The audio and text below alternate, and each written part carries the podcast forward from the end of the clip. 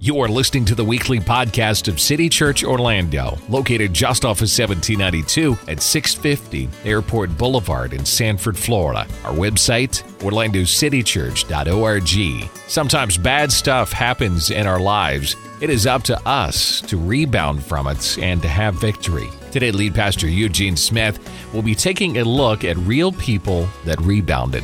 If you feel defeated today, the victory can be yours. Our scripture text comes from Romans chapter 8, starting at verse 35. Today's message is entitled Rebounder. There's a great verse in the Bible. It's found in 2 Timothy chapter 2, and it says that they will recover themselves out of the snare of the devil who's taken them captive to do his will.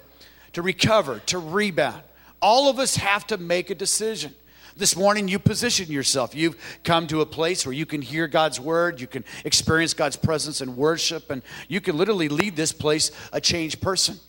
Sometimes, though, when things happen in our life, we really, really don't feel like we can win. We don't feel like the potential for us. Maybe we see other people winning, we see other people doing well, but we think that couldn't happen to us. That, that couldn't be my life.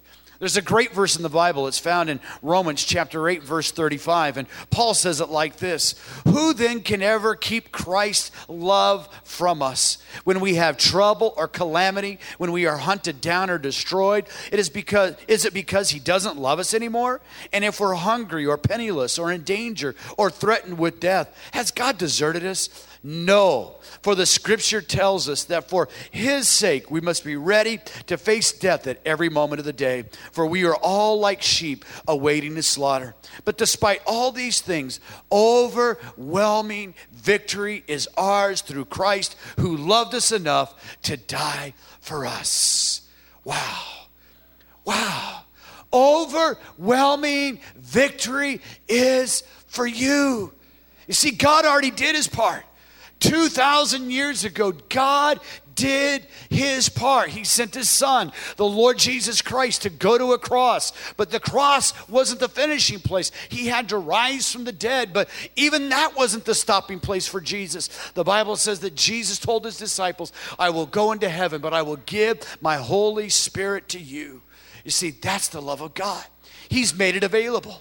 You know, all throughout the Bible, there have been men and, and women there have been people that maybe we look at would be great characters of the Bible. The Bible calls them heroes of faith. Hebrews chapter 11 actually gives a list of these people who lived lives. But as I begin to read through this list, what I've discovered is that all of these guys, they've had to rebound. All of these women have had to rebound from some overwhelming challenges in their life. Keenan, do you know who this guy is? Who is it? You've never met him before, have you? Never. You know, he lived over 4,000 years ago, and his name is Moses. That's why I haven't met him. Yeah, that's right. Yeah, that's right. was, Moses came way before either one of us were ever a glimmer in our father's eyes. Isn't that right? That's right. Moses was born a long time ago, but Moses, you know, he was a man, and although he had some great challenges in life, he really did recover. He was born, and, and when he was born, there was an edict that was given by the king of his country, the, the country that his parents were held in slaves. The edict was that every firstborn male was to be killed among the Jewish people. And uh, Moses' mother obviously didn't want her baby to die, and so she took her baby, hid her baby down into the river. And, and one day, Pharaoh's daughter, the king's daughter, went down to take a bath, and she found this basket, and baby Moses was in it. You know, it's amazing how incredible God is. God controls every single detail of your life. The Bible tells us He knows the beginning of our days and the end of our days. And He says that He ordains our steps. So there's no coincidences in God. And there she finds this little baby, and she, you know, she has lots of servants. She says, "Hey, I want," uh, tells her, "Sir, I want you to go find someone that can take care and nurse this baby and raise this child for me." And you know what happened? Um, she found her mother. She found her mother. Yeah, you kind of know the story. You grew yeah. up in Sunday school, did you? Yeah. City Church. Amen. You're a good byproduct of City Church there. Yeah, he, she found her mom. And Moses' mom actually got to raise her son in Pharaoh's house. Now, for 40 years, Pharaoh lived the life of a prince, literally.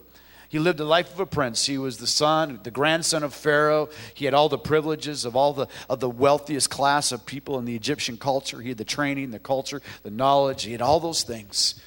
You know, he was Jewish growing up in an Egyptian world. there's something about, you know, your people. And every one of us has an ancestry. There's something about your family. One day he was walking down the road and he saw an Egyptian man beating his slave, his Jewish slave, and made Moses so angry he got into in a fight with that Egyptian and he killed him. It wasn't intentional, but out of his anger and his wrath, he killed this man. And all of a sudden he realized what he did was like, oh my, oh, what did I do? And he took off and he ran because he knew that his life would be taken. And for 40 years, Moses lived in the wilderness. 40 years, he literally just wandered, taking care of his sheep, living in the wilderness. And one day, God came to Moses. You see, that's what God does. God comes to us, God reaches out to us. It's not even so much you reaching out to God, it's that God demonstrated his own love to us. And that's what he did to Moses. And he appeared to Moses. And he said, Moses, I am. And right then, God spoke to his heart, and Moses' life was changed. He was never going to be the same. And he said, Moses, I have a task for you. I have something for you to do. I want you to go back to Pharaoh and I want you to tell him, let my people go. You see, for 400 years, the Jewish people had been held captives and slaves to the Egyptian people. They built the great Ramesses, they built the great pyramids of Egypt, they built the great palaces for the pharaohs throughout that time. And their captivity was getting crueler and crueler. And the Bible says that actually God heard the cries of the slave people, of the Jewish people and he raised up a deliverer. His name was Moses. You see, was Moses a perfect man? Mm. Not a chance. As a matter of fact, he failed. But when God came to him, Moses was willing. He was in position. See, he was, he was in position. God appeared to him and he responded. And he said, Yes, God, I'll do it. You know, when God, when God told Moses, said, Moses, I want you to go back and tell Pharaoh, let my people go. And if he doesn't, some bad things are going to happen and 10 plagues. And you can read the Bible for yourself. You can see the plagues, but the last plague was the most devastating. The last plague would be what the Bible calls the death angel that would pass through the land. And the death angel would look for the blood of the lamb that would be painted over the doorpost of a home. And if that blood wasn't over the doorpost of a home, the firstborn male, child, and animal would die in that home. That night, the death angel came through. Pharaoh hardened his heart again, and that's exactly what happened. After nine horrendous plagues, Pharaoh finally got it and said, Okay, Moses, you can let your people go. You can go out and worship God. And as they begin to go, Pharaoh then got a change of heart again and began to chase after him. And Moses was with the children of Israel, and they were afraid. And they got right to this place called the Red Sea. There was a wall of water in front of them, and the Egyptian army behind him. And the Bible says that Moses cried out to God, and he lifted up his staff. And as he did, the waters began to part, and the people walked through on dry ground. I mean, it's one of those amazing stories. But you know the, the thing that the thing that had to happen? Moses had to be willing when God came to him to say, Yes, God, I'm going to do what you called me to do. David was not only a worshiper of God, writing many of the Psalms, if not most of the Psalms in the Old Testament, David was also a warrior. At the age of 12, one day David was out taking care of the sheep. His father said, Hey, Dave, I want you to go out and take care of the sheep. And, and there he was, and all of a sudden a bear comes and bear grabs one of his sheep and, and, and david literally goes down and takes the sheep right out of that bear's mouth and kills a bear with his own hand now that's a bad dude. It's a bad boy. I mean bad boy 12 years of age. And then a lion comes he does the same thing. But when david was 17 years of age there was a prophet that came to his house. And david literally was anointed to be king he was anointed to be king, and although at 17 he wasn't ready to be king, David was going to fight some incredible battles. Mm. There was a war that was taking place in the land of Israel, just like there are wars today. There was war, and there was an army that had come against them, and they were led by a great big giant. His name was Goliath. David's father had sent him to the front line to take some food to his brothers who were there engaged in the battle, and they were terrified. They were terrified of this Goliath. This Goliath was over 10 feet tall. You know, and, and that's what I've discovered about the enemy. I've also discovered about hurts in our life and habits in our life and things in our life that they, they, they, seem to be so big. They're like giant Goliaths. They're like giant mountains. We just can't seem how we can overcome them. We try, whatever it is. I mean, it might be an addiction, and we try over and over, and we just can't seem to win. It might be a hurt from the past, from a relationship as a child, and no matter what, we just can't seem to get it out of our mind. We can't seem to forgive. We, we, we got an issue with finances in our life, we just can't seem to figure out how it's going to work. Whatever that giant is, there's so many times when it just seems so big. But see, David had fought some battles that he'd already won, and he knew that God was with him. And so when David saw that Goliath, he said, What's the big deal? And he goes to the king and says, Hey, let me go fight this Goliath. And the Bible says that David went down and he made it real personal. I mean, you know how personal he made it? He made it, I mean, he made it really, really personal. He said, You uncircumcised Philistine. Oh, that's getting pretty personal, isn't personal. it? I mean, you know, you're talking about a guy's personal life there. And, and he got up in his face and he had five smooth stones. He only needed one. And he said, I come to you in the name of the Lord God. The God that's delivered me from the hand of the lion and of the bear will deliver me, deliver you into my hands this day. And he promised him, he said, Goliath, you're going to come down and I'm going to take your head off.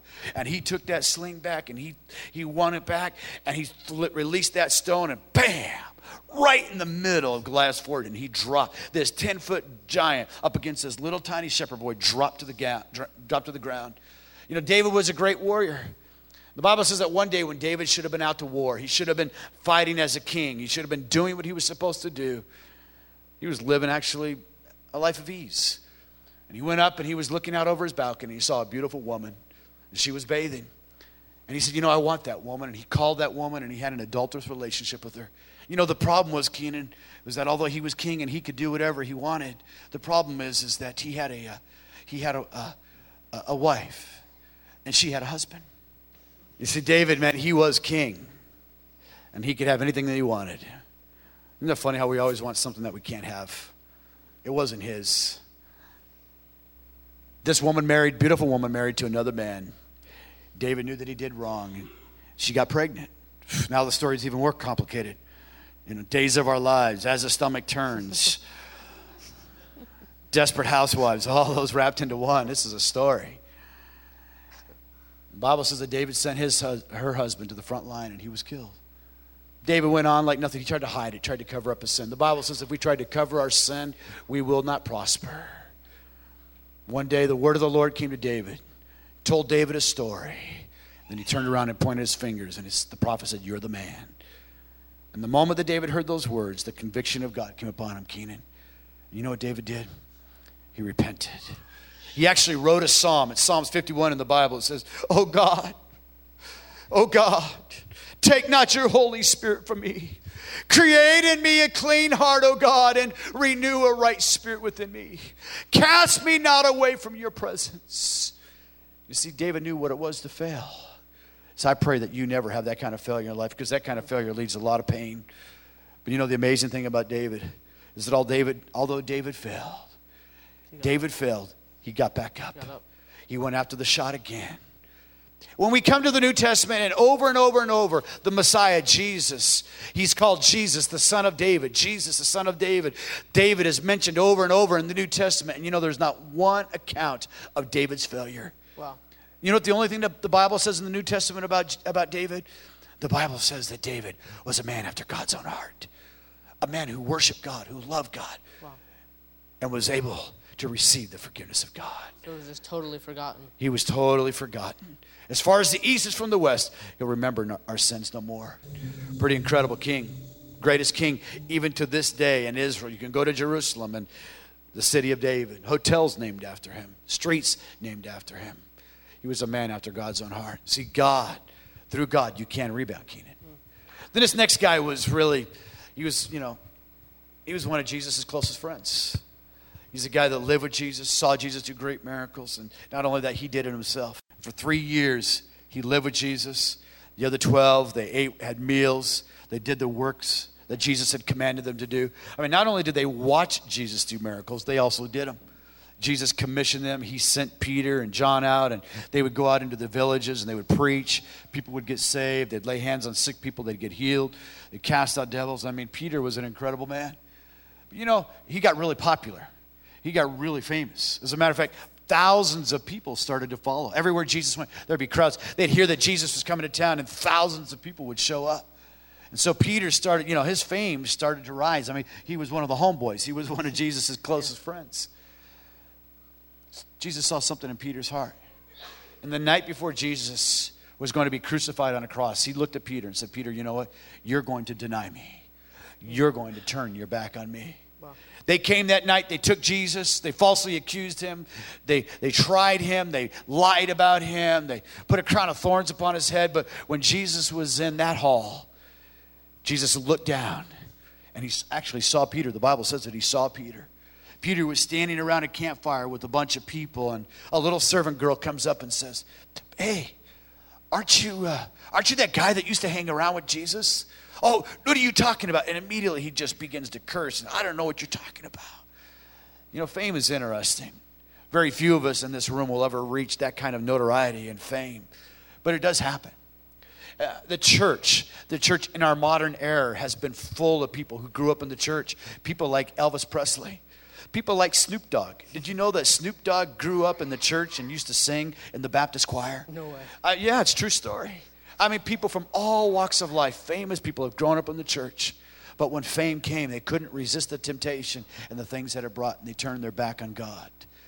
You know, Keenan, David did repent. Peter, Peter repented. That night, Peter was so convicted, he denied Jesus twice. He ran and he went and hid himself. Matter of fact, the Bible says he went back to be a fisherman. And Peter went back. And that's what generally tends to happen. We're serving God. People serve the Lord, and something happens and we fail. And rather than running back to Jesus, we turn away. But when Jesus hung on the cross, he looked down from that tree and he saw Peter and he said, Father, forgive him, for he knows not what he did. See, that's the amazing love of God to forgive us, even when we've blown it. You know, the cool thing about this man, Peter, is that 50 days after Jesus rose from the dead, he was with a group of Christians and they were praying. You see, he was obeying what Jesus told him to do. You see, he, he saw Jesus resurrected, he knew that he was alive he goes into Jerusalem, and there, he, as he's waiting on God, as he's praying with the other believers, the Holy Spirit comes and fills Peter with power. And this man, who just 50 days before was denying Jesus, is now preaching the very first message of the Christian church, and that is that you're to change the way you think. Turn your life over to Jesus, repent, receive the forgiveness of sins, and be baptized in the name of the Lord Jesus Christ.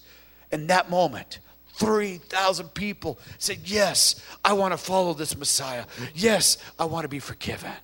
You see, God was able to take the pain of Peter's life and turn it into great gain for his glory. You see, Peter had made a, a great mess of his life. He denied Jesus, but God was able to take that mess and turn it into a message of his grace and glory. He used a broken vessel. He used a broken vessel. You see, the scars of our life, if we allow God to use them, can become great stars for God's glory. You see, God wants to use us to touch other people's lives. There's some great rebounders all throughout the pages of the Bible, not just men. There are great women that rebounded also. I mean, there were women who were prostitutes who gave their lives to God and were used greatly by Him. I mean, there were, there were so many people in the Bible that recovered. They recovered what the enemy tried to steal. But you know, it, it wasn't just in the pages of the Bible. There are people right here in our own church that have had great rebounds. There are great spiritual rebounders in this church today, Keenan. And I want to introduce you to, uh, introduce you to a couple in this church. And man, I'm telling you, it's been an incredible journey for them in the last year and a half. They have really rebounded. They've gone through some really difficult and hard times. And I want the City Church congregation to welcome Michael and Michelle Borders to the City Church platform. Let's give them a great big hand. Amen. Well, guys, I want to thank you for coming out and, and just sharing really a great story of rebounding. Now, Michelle, you've been a Christian for a long time. You came to the, to the Lord many, many years ago, but it didn't quite work out the way that you'd planned. Is that right? That's right. So, why don't you tell us what happened? Well, um, you know, I wasn't I wasn't brought up in a Christian home. I got saved in '93. Um, I was living as a Christian. I was married, and unfortunately, um, my marriage ended in a divorce. There was a lot of pain with that, wasn't there? There was a lot of pain, but God, you know, He restored me. He um, He's a God of second chances, and He brought Mike back into my life. Mike and I have been friends since we he was 12 and I was 16. He was my best friend. Oh, you married a younger man. yeah. Oh so, man! But anyway, um, we we were always we've always been friends for the last 21 years, and uh, basically God brought him back into my life, and I was living as a Christian. And when I saw him for the first time after a few years, I was a wreck. He was a wreck. and God showed me, I looked right at him, and God showed me, I'm going to save him, and I want you to be a witness to him. And at that time, I thought we were just going to be friends. I didn't think it was going to go any further than that, but God had different plans, and Amen. Mike had a song that kind of represented his life. We couldn't even play it because it was Gangster G by Snoop Dogg. And I was like, we tried to watch like 20 seconds of it and we had to turn it off. And, and so that really was kind of representative of your life, wasn't it? Basically, yeah, that's how it worked. I did the wrong things, grew up doing the wrong path, and now involved in gangs. Oh, gangs and alcohol and drugs and hustling and dealing all that. and all that kind of all stuff. All that bad stuff. And like again, like I said in the first service, um, I came back to Florida, met Michelle again. And how long ago We was this? How long ago was this? About a year ago. About a year ago. Okay. About a year ago, and um, A little over a year. she asked me if I wanted to become a Christian for us to be equally yoked. Because I, I said, I, you know what, I'll give it a shot, but I don't think I can live the Christian life. So you didn't think you could do it? Nah. You just like, no, no way. I mean, you saw that and go. I didn't want to give up drugs and alcohol. You didn't want to give it up, do so you really know still kind of liked that life, but didn't you? It's so much better now. Once you once you live free and for the Spirit of God, man, why would you want to live any other way? you Come know? on, That's how I feel amen, hallelujah. So, Mike, st- so you guys, you started witnessing to him talking about Jesus, and you said, "Okay, I'll give it a shot." All right, See what's up. I'll see what's up. We were just friends, and, and then we then he saw my life, and I just said, hey, you know, you need to be saved, and, and Mm-hmm. slowly but surely, once he said that I would, you know, I'll think about it, I'll let, I'll see if God can work. Did you start life. coming to church then? Yeah. started coming to church. You started coming to church. What did you first think when you first started coming to church? I liked it. I mean, it wasn't because I in Rhode Island. That's where I'm from. It's all Catholic. Everybody's like, oh, uh, uh, worship this one, that one, this one. Nah, it was all fake to me, you know. So I So it didn't make that didn't it didn't have any life to So when I came here, I felt real. You know what I mean? It's a small congregation. Everybody loves each other. You know, I felt the power of Jesus when I came here. And I, I would never. I used to be like, I'm not going to God's house. He's not coming to mine. but, uh, Did you guys see that? He said, "I ain't going to God's house, and He ain't coming to mine." but, Yeah. uh, that was a mistake, and thank God I changed that. Amen. And Mike, uh, you've given your life to Christ. Now, some really cool things are happening in your family, isn't there? Why don't you tell Nothing us but about that? blessings. My father, this was a miracle. my father, he's he, he was bad, like had attitude, this, that, the other thing. He was an alcoholic, same thing, you know. And I'd be, he'd be the last person I thought that he'd give his life to Christ. And then when he came up on vacation, just about two weeks ago, he gave his life to the Lord. Amen. Come on. Amen. I got one more thing. My brother's in the back there. He's getting baptized today. Woo! That's right. Hallelujah. family. Guys, it's just awesome to see what God has done. And you really have rebounded. And I'm telling you, the best is yet Oh, to yeah. come. Nothing but blessings. The best is yet to come. but. Michael, I don't know if you picked anybody up, but took the buses out. He used to want to hurt people. Now he's here to help people. That's right. Amen. Come on, let's give the Lord a great big hand clap. God bless you. This next person I'm going to introduce you to has had a great, great testimony. And you know, grew up in the church. Young man grew up in the church, but had some things happen that really were unfair. And this morning, I want to introduce the City Church congregation to Eric Watson. Let's give Eric a great big hand. Amen. Well, Eric, I want to thank you for coming and being willing to share your testimony. And, and and I've just seen it. I haven't known you that long, the last couple of months, but man, just what God is doing. I had no idea of your past. Why don't you tell the people a little bit about what happened to you as a young kid? Um, well, basically, I, I was I was kind of raised in the church where uh, my mom was always took me to church, but my dad didn't go.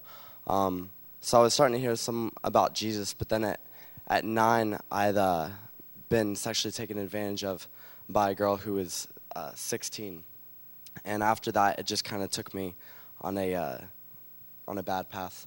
Bad path. And so a lot of hurt inside and a lot of confusion, and it led to lots of bad things, didn't it? Yeah, it, it, it took me down a really bad path. I wound up uh, getting really depressed and suicidal, and I got into different addictions such as pornography and all just horrible stuff where I was just kind of looking for my way out. And um, I wound up getting into anorexia and, and cutting because I didn't uh, had a really bad self esteem, and um, I basically came to the end of my rope. So that pain really was causing, I mean, it really was bringing you to the point of death, wanted to destroy your life. You know, that's exactly what Satan wants to do to every person here. No matter how much money, no matter what kind of family you come from, no matter where you're at, Satan's ultimate plan is to destroy. But God had another plan, didn't he? Why don't you tell us about that? Yeah, definitely. Uh, I had gone to a, um, a summer camp in July 07. I think it was around July 17th.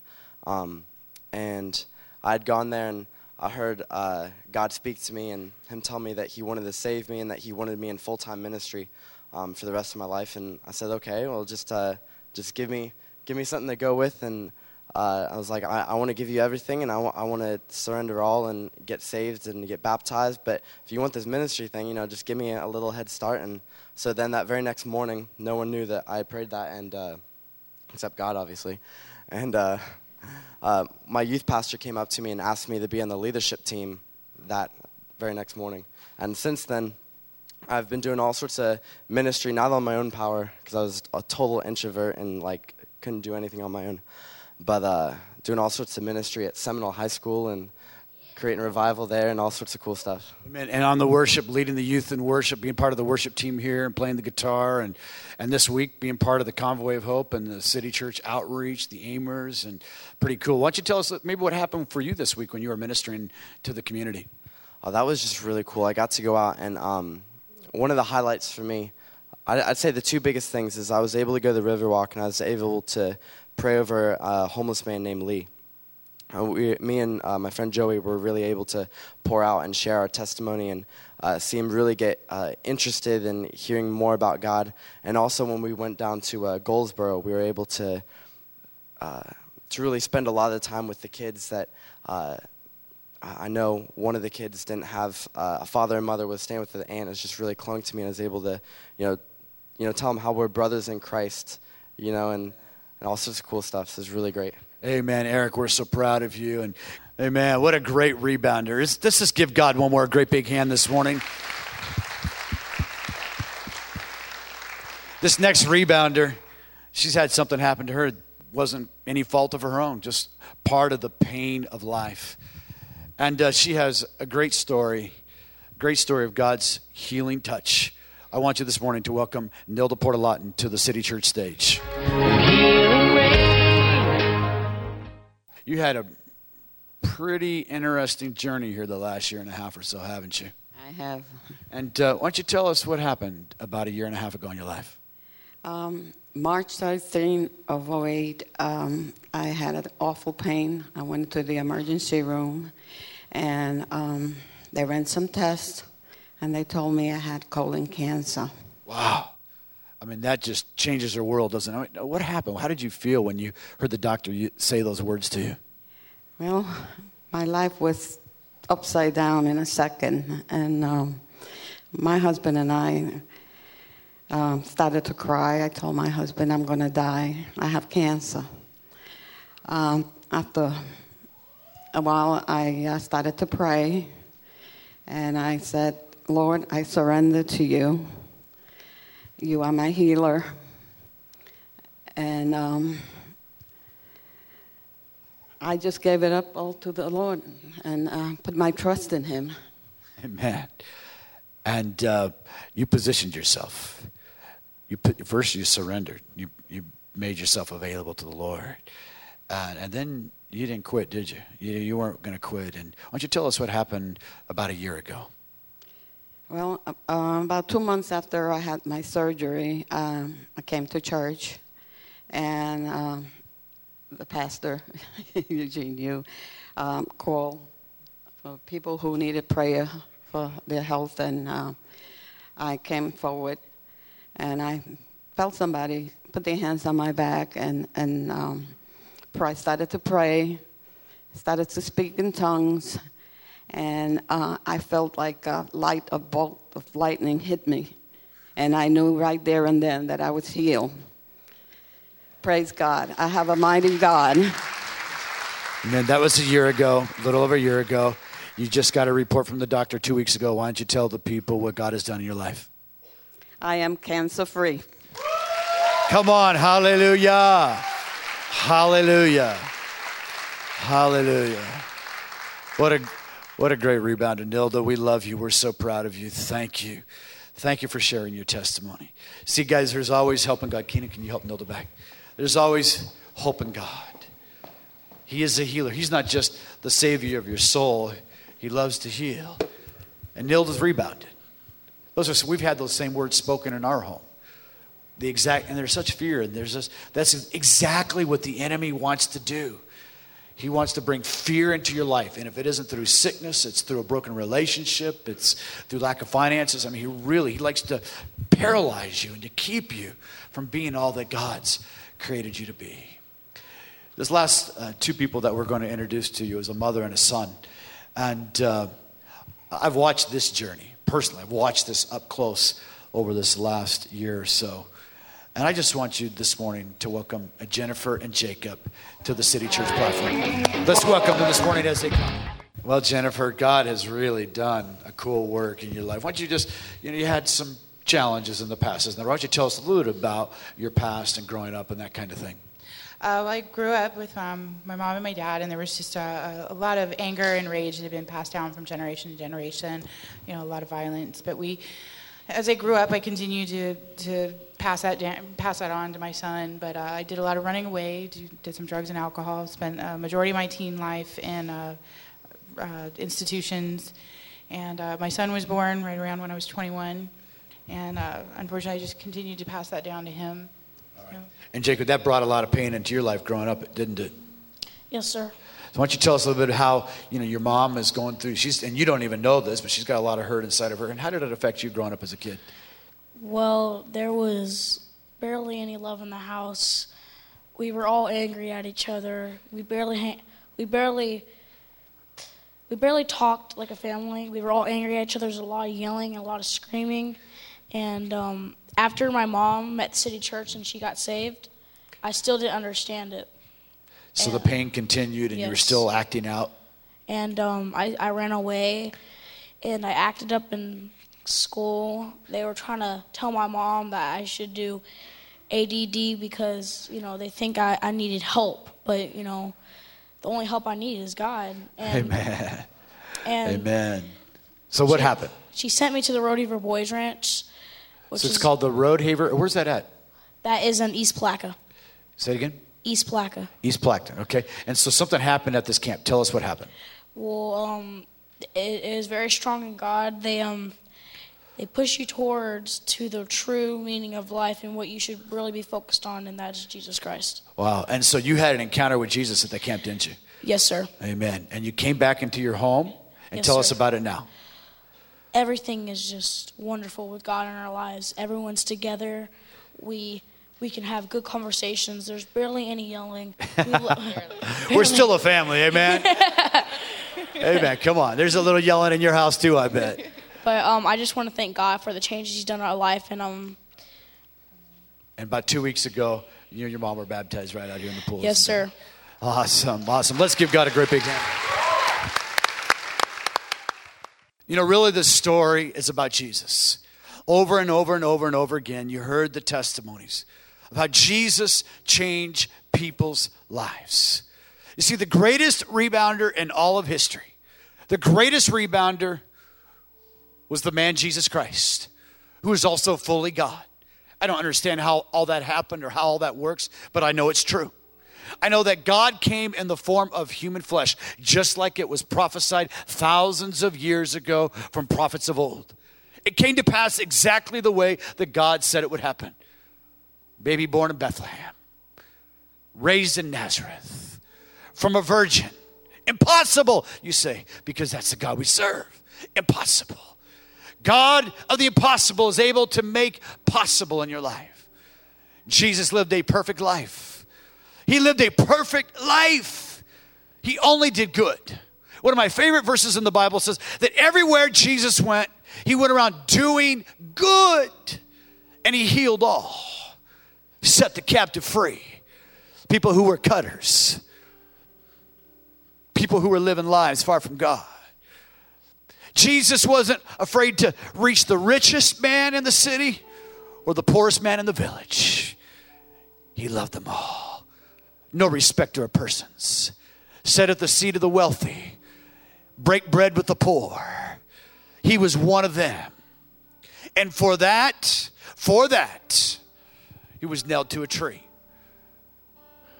Said he was a blasphemer, claimed to be God because he did claim to be God. He was God. 2,000 years ago, this great rebounder told the ultimate story the ultimate story of victory. All of human history hinges on this story. Your life, your destiny hinges on this story. Your life today. You see, in this room, there are people from all walks of life people with no money, people with lots of money. But the one thing that I know about every person that's here today is that you need God. You can't do it on your own. You, at some point, at some place in your life, no matter how successful you are, you're going to reach a place where you can't do it. No matter what station of life you're in right now, some of us just get there sooner. I was 21 when I got there. Years of wondering and trying to do it myself and brokenness and hurt. Jesus reached down to me. I mean, it just that's all I can tell you. He reached down to me. I just started feeling in my life I needed him. Didn't even understand what it was. And so what I would try to do is pour more alcohol down me. I didn't understand what was happening. My mama was praying. Praying. Someone was praying for me. There was someone that was praying for you today. It might not be anybody you know, but they were praying for you today. That's why you're here. You're in the right position. You see, now you've heard the story. Now, something in you says, Yes, I want that. And every person, I don't care where they're at in life, part of them wants it, and the other parts of them wants to stay in control of their own life. Just like Mike said, hey, God, I ain't going to go to your house. You ain't going to come to my house. You know what I mean? There's, there's that tension and that war and that battle that's taking place. And it's happening in your heart right now right now in this place. You might have been in this church for 10 years. You might be a charter member of First Baptist, of First Church of Christ. But I have discovered over the history of my life that many people will sit in church for years and never surrender their life to Christ. And then they're addicted. They find out pornography, addictions, pills. 10% of Americans self medicate through prescribed medications uh, 10% uh, medicate through prescribed, another 10% through self medicate through drugs and alcohol. 20% of Americans are trying to find it through a bottle or through a pill, trying to find, trying to fix whatever is broken inside of them. Just like you heard little Jacob. The only thing he needed really was Jesus. Did he have lots of anger? Absolutely. Did he have lots of things uncontrollable in his life? Absolutely. But Jesus changed that. You see, the ball's in your court. You got the ball. You can do like my, you can shoot the ball. You can make the shot. You're going to make some shots. You know, like in basketball, if you're really good, you're going to make maybe 30. Michael, Michael Jordan, 32% of, the shot, of his shots actually went in. You're going to make some shots. You're going to miss some shots. But today, God wants you to be a rebounder. Maybe some of you in this room, first service, in the room, altars. People came. Man, there were some people that had even, you know, they had come to Christ before, but there was stuff in their life that was keeping them back. And they wanted to rebound. There is someone in this room today, you've never surrendered. You might have heard this message before. This might not be the first time. And let me tell you, saying a little prayer, saying a little prayer, okay, you know, saying, God, forgive me, that ain't going to do it. Because there's all kinds of people that said a prayer and their lives weren't changed. I'm talking about changed life today. I'm talking about you surrendering your life to God. I'm not talking about perfection because there's no one perfect. All have sinned and fallen short. That's why we need a Savior. That's why we need the grace of God. So I'm going to challenge some of your thinking this morning. I'm going to challenge your hearts today. In this room, God is pouring out His love and He's calling you to Himself. He's saying, Just come to me that hurt that you experienced as a little child, you don't have to hold on to that anymore. What that person did to you, God not only will forgive you, but God will enable you to move on in your life. That pain that came at the hand of your husband who was abusive, or your wife that neglected and didn't treat you the way that you should have been treated as a husband. That child, whatever, whatever the hurt has been in your life that addiction that seems to have you clawed, you can't seem to get free. Some of you have heard this before, but I'm telling you, today is your day of salvation. Today you can be free. Today you can be free. It's for you. You can take the ball, you can rebound, you can win today. I want every person in this room to close their eyes. I don't want anyone looking. Just bring a couple of the house lights up. You're in this room today and you need a rebound. You know it. You might, you, you, first person in this room I'm going to speak to is those you've never, ever, ever, you've never really surrendered. You've never surrendered your life to God. Allow the Holy Spirit to speak to you today. You're in this room. You've never really surrendered. You've tried to stay in control. And today God's saying, son, I love you. Daughter, I love you. Come on home. Come on. If that's you when I get to three, I'm going to have you raise your hand. If you're in this room this morning and you've said the prayer, and yeah, maybe you've done, you know, yeah, I'm serving the Lord, you know, I'm trying, but man, you're just stuck. You're stuck. You might be in this room like, you know what? I just, it's not working for me. I've tried it's just not working. Today, God's throwing out another lifeline. The ball's in your court again. You can rebound. You can do it. The Holy Spirit is with you. You can do all things through Christ who strengthens you. I want you to know you can do it. You can get back up today and get in the game. You can surrender. You can go for it. You can live the life. You can live the life that Christ has called you to. You can win. Thanks for listening to this message, Rebounder, with lead pastor Eugene Smith. For service times and more information about City Church Orlando, please visit our website anytime at orlandocitychurch.org or call 407 321 9600.